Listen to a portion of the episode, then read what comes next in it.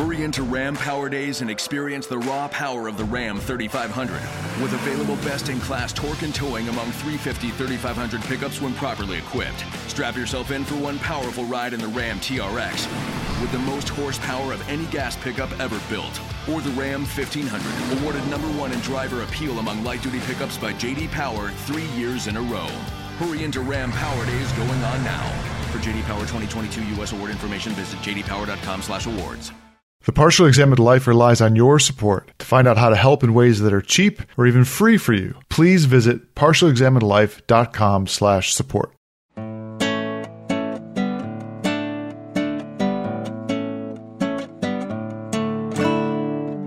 This is the Partially Examined Life, and you're listening to part two of episode 241 on Stanley Cavell's essay, The Avoidance of Love, a reading of King Lear. In part one, we discussed Cavell's reading of King Lear and how that was related to shame and the avoidance of recognizing oneself and recognizing others. We're going to finish up that reading and then we're going to get into the second part, or really the second two thirds of his essay, which involves more general reflections on tragedy and, and other things. So, Aaron, did you want to lead us? I know you had something in mind, the way Cavell wraps up his reading. He talks about scapegoats at the end, about people scapegoating each other. I don't know if we want to talk about that first and then go into the fact that he he talks about how there are two points of hope at the end of the play. But he takes a particularly bleak view of the end of the play and says that effort essentially to say that Lear has success learned empathy is not true. The problem of it is the fact that Lear doesn't learn empathy. He's still trying to hide himself. He is able to accept Cordelia's love, but only on the premise that they can carry out their love for each other in prison away from other people's eyes. In one way, Cavell comes back to, well, I guess it's the theme of recognition, the theme of seeing. So, you know, the conventional thing in Lear that's sort of plainly obvious is that there's something about the play that's about seeing or in recognizing. And Cavell, his reading of it gets to the way in which that is tied to shame and recognition of oneself, the recognition of oneself by others. And the end of the play, or as he says, the very end of the, the section, the hope in it has to do with, on the one hand, that the truth will out. And, and Aaron just referred to this, these two hideous moments. So Gloucester's blinding and Cordelia's death. So both of them are hideous moments. In Gloucester's history, we found hope because while his weakness has left him open to the uses of evil, evil has to turn upon him because it cannot bear him to witness. As long as that is true, evil does not have free sway over the world. In Cordelia's death, there is hope because it shows the gods more just, more than we had hoped or wished. Lear's prayers answered again in this. The gods are, in Edgar's wonderful idea, clear. Cordelia's death means that every falsehood, even every refusal of acknowledgement, will be tracked down. In the realm of spirit, Kierkegaard says there is absolute justice. Well, I should just read the rest of the paragraph. Fortunately, because if all we had to go on were the way the world goes, we would lose the concept of justice altogether. And then human life would become unbearable. Kant banked the immortality of the soul on the fact that in this world, goodness and happiness are on a line, a condition which, if never righted, is incompatible with moral sanity and hence with the existence of God. But immortality is not necessary for the soul's satisfaction. What is necessary is its own coherence, its ability to judge a world in which evil is successful and good are doomed, and in particular, its knowledge that while injustice may flourish, it cannot rest content. This, I take it, is what Plato's Republic is about, and it is the old theme of tragedy. That paragraph is spectacular. I, mean, I found it a little bit confusing, and maybe it's just worth rearticulating why it is that Cordelia's death is an acknowledgement of justice, as opposed to the way in which King Lear was, for what, 150 years, generally performed, in which she lived. How do they make that happen? They just didn't have her die. Do they cut out the whole scene where he carries her in saying how he thinks she might be alive and then she's, oh, yeah, I am alive? It's a really good question. And they live happily ever after. I've never read one of those versions of it. I only know that for like 150 or 200 years, the play was always performed with a happy ending in which they were reunited and she didn't die. The Tate version, which I think is most commonly performed, though I also haven't read it, I think has Cordelia somehow marrying Edgar and reigning with Edgar, which doesn't oh, make any wow. sense because she's already married. But um, maybe she gets a quickie divorce in France. Well, so what's the justice of her dying? You know, how does it reveal cosmic justice, right? I mean, you know, that we don't like the way Cavell is saying it.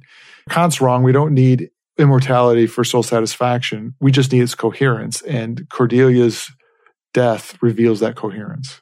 The ability to judge a world in which evil is successful and the good are doomed. So, you know, this idea that injustice may flourish, he cannot rest content. So, what he's referring to there with Plato's Republic is just the idea that those who do injustice are worse off than those who are the objects of injustice, those who are the victims of injustice, because your soul is deformed. So it's better to be the victim than to be the doer. I think it has to do with Lear. If Cordelia lives, then Lear's bad behavior is not essentially addressed or punished. Cordelia's death shows that Lear is punished. Maybe, but it's unclear to me. I think this is in his idea of the scapegoat, which I'm sort of haunted by because I don't entirely understand that either. But but he says that if there is a Christ figure in this, first he talks about Edgar's sort of Christian sensibility, which I also sort of don't totally understand. But then he says that Christ is basically every human scapegoat is is reflecting Christ, and that Cordelia bears the greatest reflection of Christ, and that she is bearing Lear's distortion and rejection, I believe are the two words he uses. So she is the one who has to pay the price for what Lear has done. So we know in this world, bad people get away with doing bad things. It's not like there's any sort of cosmic justice in that sense, but there's something redemptive in the idea that we can somehow become a, um, well, he says its own coherence, its ability to judge a world. You know, maybe there's something elevating about our is it our ability to, what does he mean? Ability to judge a world in which evil is successful and the good are doomed. So, what does he mean by injustice cannot rest content? I, I guess it's the idea that, that it can't remain invisible. And that's something that its consequences, Cordelia's scapegoating or her death, it, at least it makes injustice visible and subject to judgment. It makes it something that just doesn't sneak around. I feel as though what he's saying here, if somebody needs to be punished, or if, if you feel the need, if there's the need to silence a, a person or blind a person or to punish someone, then they must have meaning. They must stand for something. They must have some significance. And so if evil has to turn upon Gloucester because it cannot bear him to witness, it means there's still hope because it means he still has power. And it means that evil can't afford to be indifferent to him. And in the same way, I don't know how this is going to stretch, but in Gloucester's case, the harm is visited upon him. In Cordelia's case, she represents something for Lear. She doesn't exist really uh, for herself. So you could think of Cordelia's death as the equivalent of Gloucester's eyes, I think, in some respect, since Gloucester and Lear are doubles. That was one of the things actually that I think disturbed me most about watching the dramatization was just, okay, so there's a lot of tragedy and a lot of death but it's three women and two old men and one young guy. and to see the two sisters, you know, they're heaped upon each other. I was going down a rat hole there. Anyway, I think I made my point. The very last paragraph, right? So he gets into this idea that it shows that the reason consequences furiously hunt us down is not merely that we are half blind and unfortunate, but that we go on doing the same thing which produced these consequences in the first place. What we need is not rebirth or salvation, but the courage or plain prudence to see and to stop, to abdicate. But what do we need in order to do that? It would be salvation. In that understanding, we would also look back at Lear. Lear doesn't, in the end, abdicate ever. And that the death of Cordelia is a reflection of that. We can take Cordelia's death almost as being Lear's spiritual death as well. But this is sort of maybe Lear's torment after death. The fact that Cordelia dies, maybe it's because I'm Catholic and I, I read everything this way. But you know, the, the, spirit world that he talks about, or that Kierkegaard talks about, but that Cavell references, fortunately, because if all we had to go on were the way the world goes, we would lose the concept of justice altogether, and then human life would become unbearable. Hmm. Kant banked the immortality of the soul on the fact that in this world, goodness and happiness are unaligned a condition which, if never righted, is incompatible with moral sanity and hence with the existence of God. I know there's an overlap there, but the spirit world then presumably is the next world. So, how I read this was the injustices that you visited on someone in this world, you may never receive punishment for, but you will eventually get punishment for it in the next world. And so, how I understood this, which could be totally wrong, is that somehow those two worlds are like flattened on top of each other in the last scene, and that Lear is sort of experiencing punishment for what he's done in this world with Cordelia having died and left him. Cavell explicitly points to what you were just saying, where he talks about the Christian interpretation of the play and Cordelia as a Christ figure and this invoking the afterlife. He's explicitly kind of playing to that potential interpretation, but there's a legitimate and long-standing interpretive framework from the Old Testament and you know the Judaic tradition about punishment in this life, the realization of forgiveness and retribution and all that in this lived experience in this life. And I wouldn't be surprised. I think that's somewhere underneath here as well. So he's mentioning the Christian interpretive framework here, but I don't think he wants to ultimately assign Cordelia that Christ figure responsibility and to suggest that the reconciliation for Lear is going to come in the afterlife. Instead, what I think he's saying is if Cordelia lives, Lear does not suffer the consequences of the bad decisions that he makes, which tells us that there's hope that we don't have to wait for the afterlife that it's not just completely random or that it's not just completely evil, that bad decisions, bad judgments, bad people get their just desserts.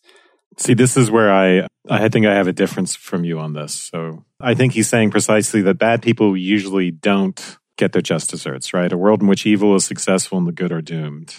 In general, that's not what we can expect from the world. That's Kant's kingdom of ends, I guess, in which everyone gets what they deserve. But in this world, almost no one gets what they deserve, or at least not all the time. what are you talking about? That's what Shakespearean tragedy is about. Evil does flourish. It's about everybody getting what they deserve, and it's always death or banishment or blindness or maiming or the concept here is not one of retribution it's not that something was balanced and put right because someone who did something wrong Lear is getting his come up and so i think that's precisely the view that's being rejected. And to reject that view is the same thing as to reject the idea of an afterlife in which, you know, there's heaven and hell and good people go one place and bad people. That's not the sort of redemption we get here. What we get is this whole idea that, you know, while injustice may flourish, it cannot rest content, or every falsehood, every refusal of acknowledgement will be tracked down. And the redemptive thing is, you know, what he calls the soul's coherence, which is the ability to track these things down. It's the ability to see these things for what they are, which again, the whole point of he talked earlier about evil trying to hide itself. I think the redemptive thing here is that it can't do that. Whatever evil gets away with, it's not ever going to remain hidden. The truth will out. So, what is the thing? What's the mechanism that's going to track it down? That's going to will it out? How does that happen? Is it, is it shame? Is it the fact that being a perpetrator of evil and not being able to live with yourself? Because that's not what it sounds like when he's talking about the externalities of having your eyes gouged out or being hanged.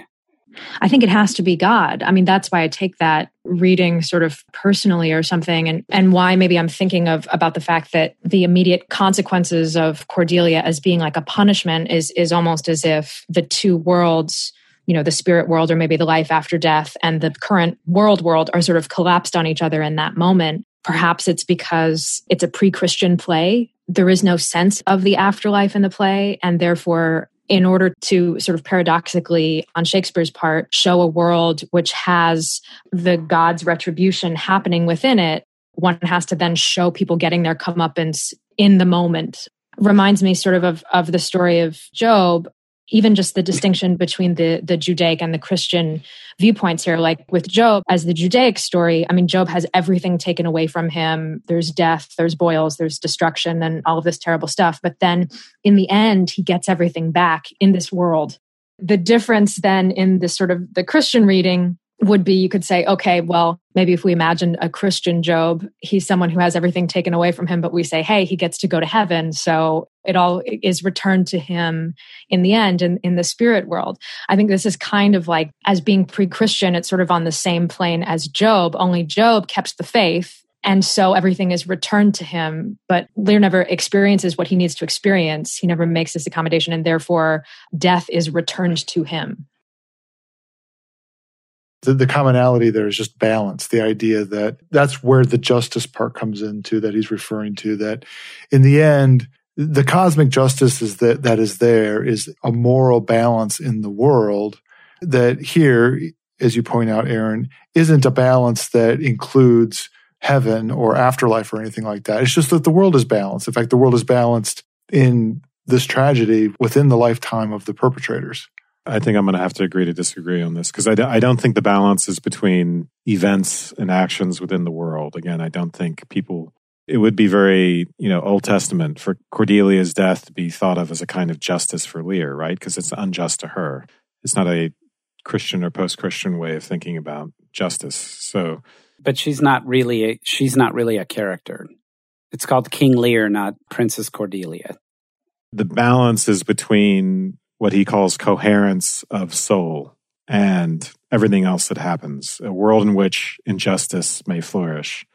The balancing redemptive thing is coherence of soul. It's some relation of acknowledgement to all of that injustice.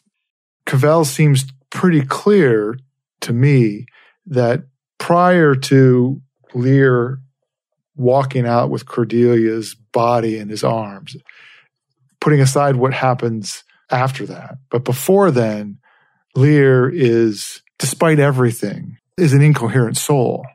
Imbalanced. Imbalanced soul. Yeah, what's happening to tragic figures in the end isn't about comeuppance, right? It's not about retribution. It's about self recognition. Okay, so it's a different kind of balance, right? If we if we don't want to have some ham-fisted balance of retribution, we still have a balance of self recognition, right? That there's a, a, transformation that that happens. I mean, makes sense if you want to have that be a more subtle and less ham fisted than Cordelia's death is Lear's punishment. But it still seems like Cordelia's death is the mechanism of that recognition, at least according to Cavell. Well, I, I, take Seth's point that Cordelia almost, I think she is a character, but I think she also is just a mechanism. I think that mm-hmm. in the same way, not to keep harping on, on this, but in the same way that Job, when he loses his family, everyone in his family dies, including all of his in laws and everybody. They also are not really characters. It's about Job.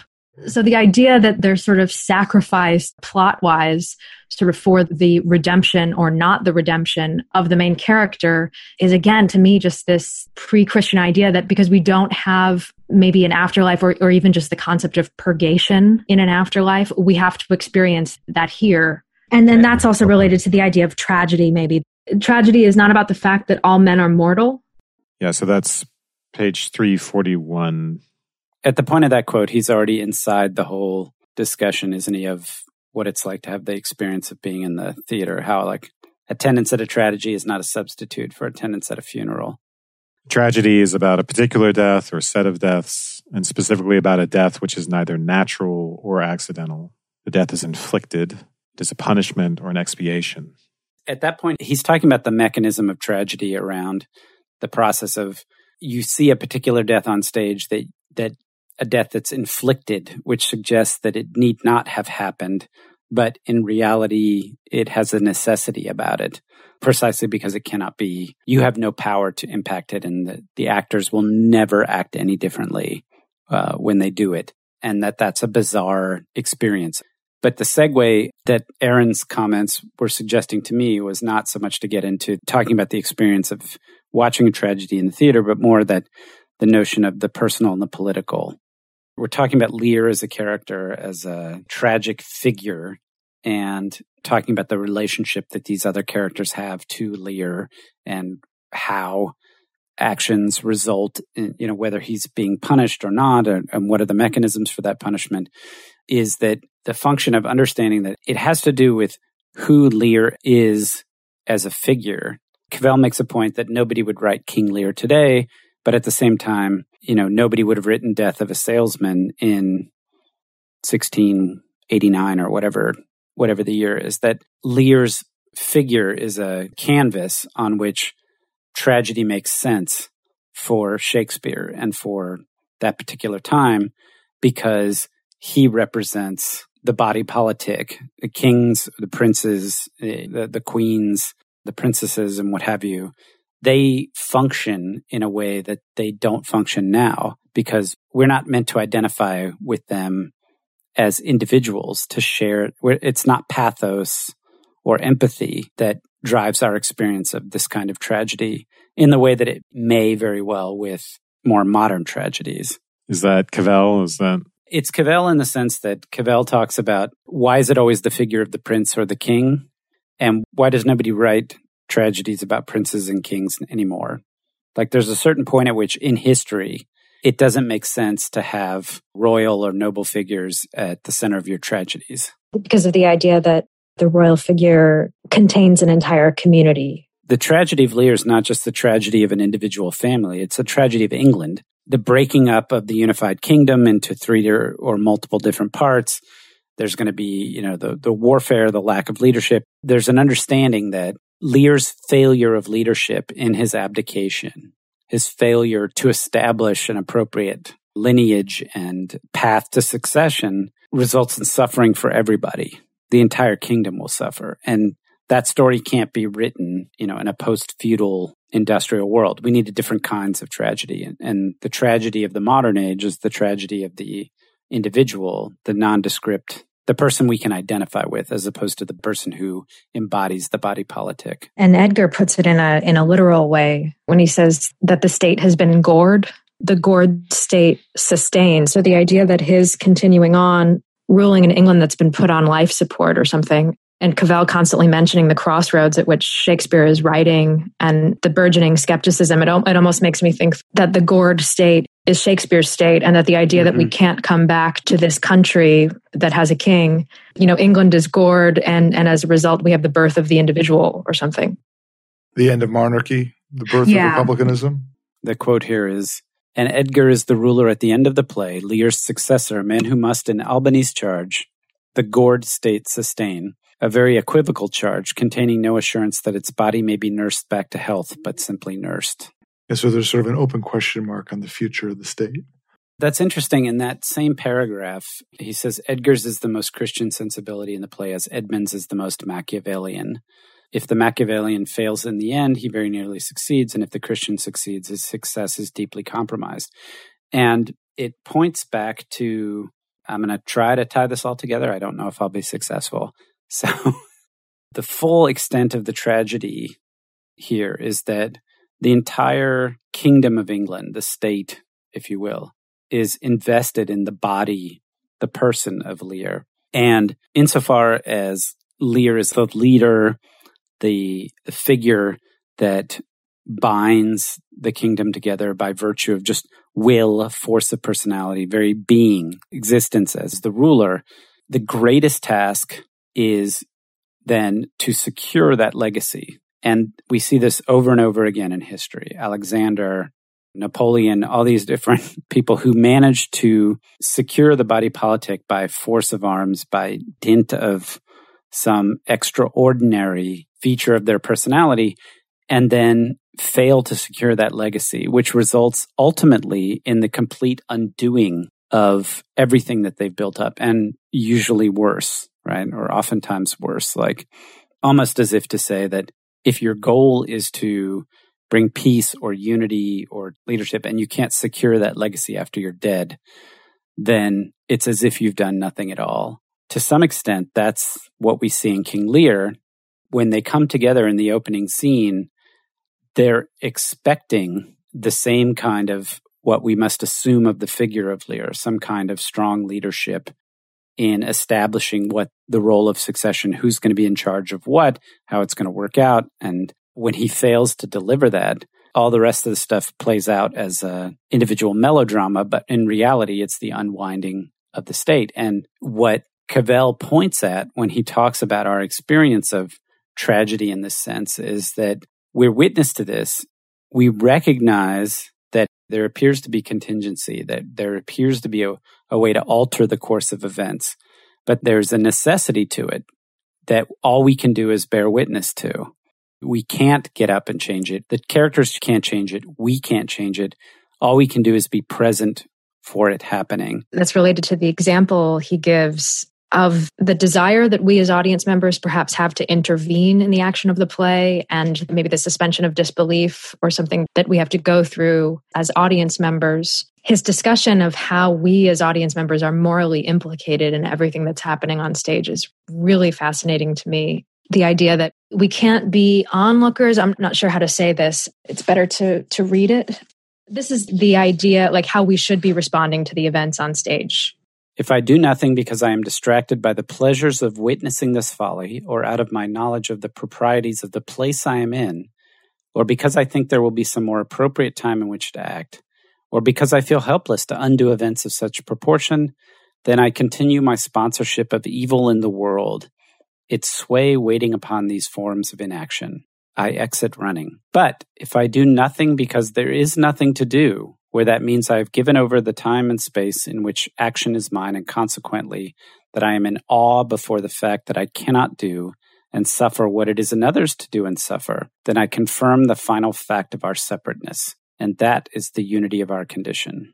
Provides a justification for all of the many hours I have spent uh, in a theater or watching movies the idea that i'm somehow participating in my in my own dare i say sanctification by bearing witness well you know ideally not that i'm doing this perfectly because cavell says that we're maybe not that i'm acknowledging their separateness by sitting in the audience and realizing that there is nothing i can do.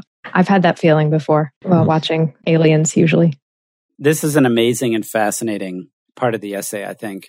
This is where Cavell bridges something what we would traditionally consider like aesthetics or some kind of philosophy of art or experience in a way with epistemology because he makes an analogy well it's a double analogy. The first analogy is he talks about epistemology and skepticism with respect to the external world.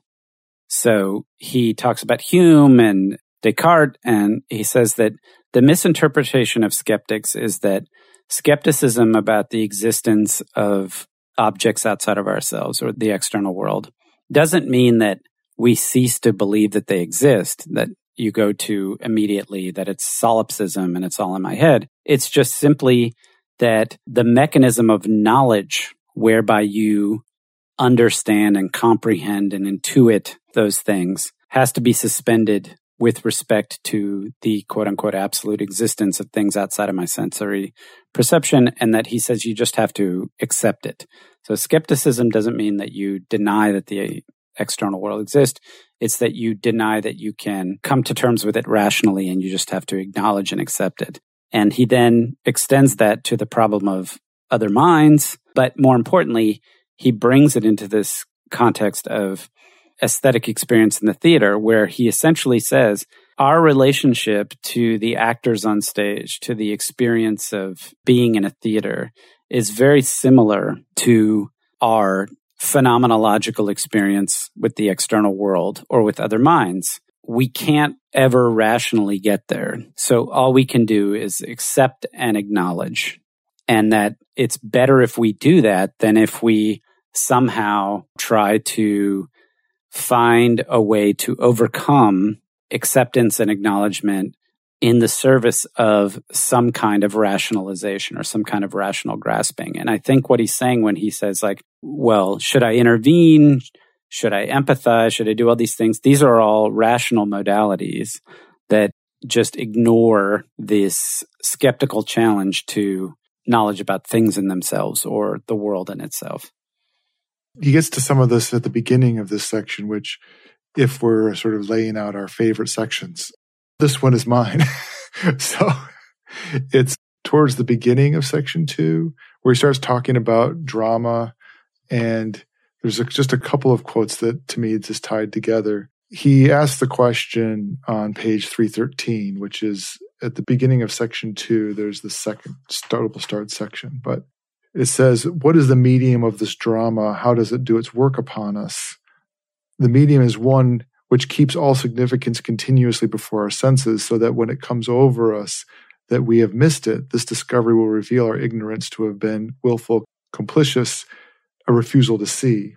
And he builds on this idea, which I think is ultimately linked with what both Aaron and Seth were talking about, that the medium of drama is doing its work on us as an experience. He calls it in the next, uh, later on in the paragraph, that this recognition these you know experiences are associated with a thrill of recognition and access of intimacy not with a particular sense of exposure the progress from ignorance to exposure i mean the treatment of an ignorance which is not to be cured by information so this kind of thing that the skeptic is criticizing in the world which is what's the answer the cure for that is not and the response to that is not more information not going further down the rabbit hole but there is a treatment for your skepticism, which won't be, in fact, cured by more knowledge.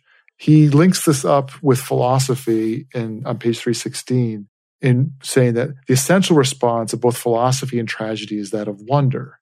And that wonder is supplanted by experience. And then at the end of that section on page uh, 317 and 318, this is all to do with the way in which we experience those figures like ourselves as being free but constrained. So these characters are directly false to our experience, which is that they are all, for all their hidden manipulation by circumstance or passion, these figures are radically and continuously free, operating under their own power at every moment, choosing their destruction. Later on, they, in, other, in a word, men our liabilities in responding to them are nothing other than our liabilities in responding to any man rejection, brutality, sentimentality, indifference, the relief and the terror in finding courage, the ironies of human wishes. It is not wrong to read the sense of inevitability in terms of the chain of cause and effect, the sense of inevitability about what happens to these characters. What is wrong, what becomes insufficient to explain our lives, was to read this chain as if its first link lay in the past and hence as if the present were the scene of its ineludible effects, in the face of which we must learn suffering. With Kant, because of Luther, and then Hegel and Nietzsche, not to say Freud, we become responsible for the meaning of the suffering itself. Indeed, for the very fact that the world is to be comprehended under the rule of causation at all. What has become inevitable is the fact of endless causation itself, together with the fact of incessant freedom. And what has become the tragic fact is that we cannot or will not tell which is which. All right. Are we ready to wrap it up? I'm ready to uh, not overcommit to the next podcast. I mean, this is this is as dense, uh, readable, not at all interpretively challenging, not obscure, not even with all the references, kind of like beyond the pale but just so many ideas crammed into such a short so it's not that short. And there's two or three other additional layers we could easily have spent time on. I do want to circle back. Maybe wes this is my closing. There is this aspect that he brings. Part of the criticism at the beginning talking about the new critics is to say no, we do need to talk about the characters and their motivations, which in his case is also to talk about the characters and their knowledge or self knowledge or lack thereof. And he later on in the essay talks about our knowledge and self knowledge with respect to our experience of tragedy and what kind of obligations and responsibilities and relationship that puts us in with respect to the characters. And he then talks more generally about he uses a framework of epistemology to set the stage for knowing versus acknowledging or acceptance, you know, a certain kind of phenomenological knowledge versus sort of phenomenological experience of things. And I think he's trying to weave all that together. And I think early on you had asked, you know, how did the first and second parts relate or how does the whole thing hang together? And it's somehow around that. but I'm not prepared after just one reading and one conversation to say exactly how that might catch itself out. Dylan and Aaron, do you want to give final thoughts? Or? I found myself just not liking the play. My God. What? and sacrilege. Uh, so, so maybe I'm a little ashamed of the fact that I didn't like it, but I realized when I was going through it that I don't really like it. And one of the reasons I don't like it, or maybe I have to work myself around to seeing things in it, and maybe Cavell helped me with that in terms of thinking about tragedy, is even though I get and maybe and very sympathetic with Cavell's reading, in some ways it uh, makes me maybe like it a little bit better. Is just that despite seeing the motivations there, I find almost no one in it sympathetic in any way. And not just not sympathetic is almost unbelievable, even after Cavell's thing. I mean, so anyway, I, I, I don't like it, but I did enjoy Cavell's article. And I'm finding myself just thinking more about the way in which literature and plays, they do something that is hard for philosophy to do, which is manifest something like wonder or manifest the things in between and give them meaning without destroying them by pointing at them. And there's a kind of destruction that happens in articulation that is avoided in a play or a piece of literature that's able to talk about something without wrecking it. And I guess that's the thing that I was most reminded of and found myself thinking about the most in reading Cavell, the way in which works of literature and art are as philosophical as philosophy in some ways captures things ineffable that reading philosophy doesn't. Aaron, do you have any final thoughts?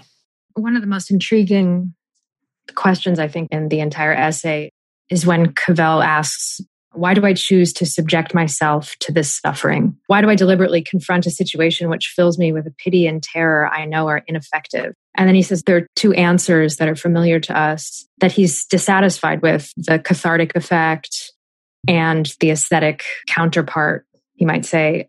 But he's dissatisfied with both of them. And then he, a couple pages later, says, the perception or attitude demanded in following this drama is one which demands a continuous attention to what is happening at each here and now, as if everything of significance is happening at this moment, while each thing that happens turns a leaf of time.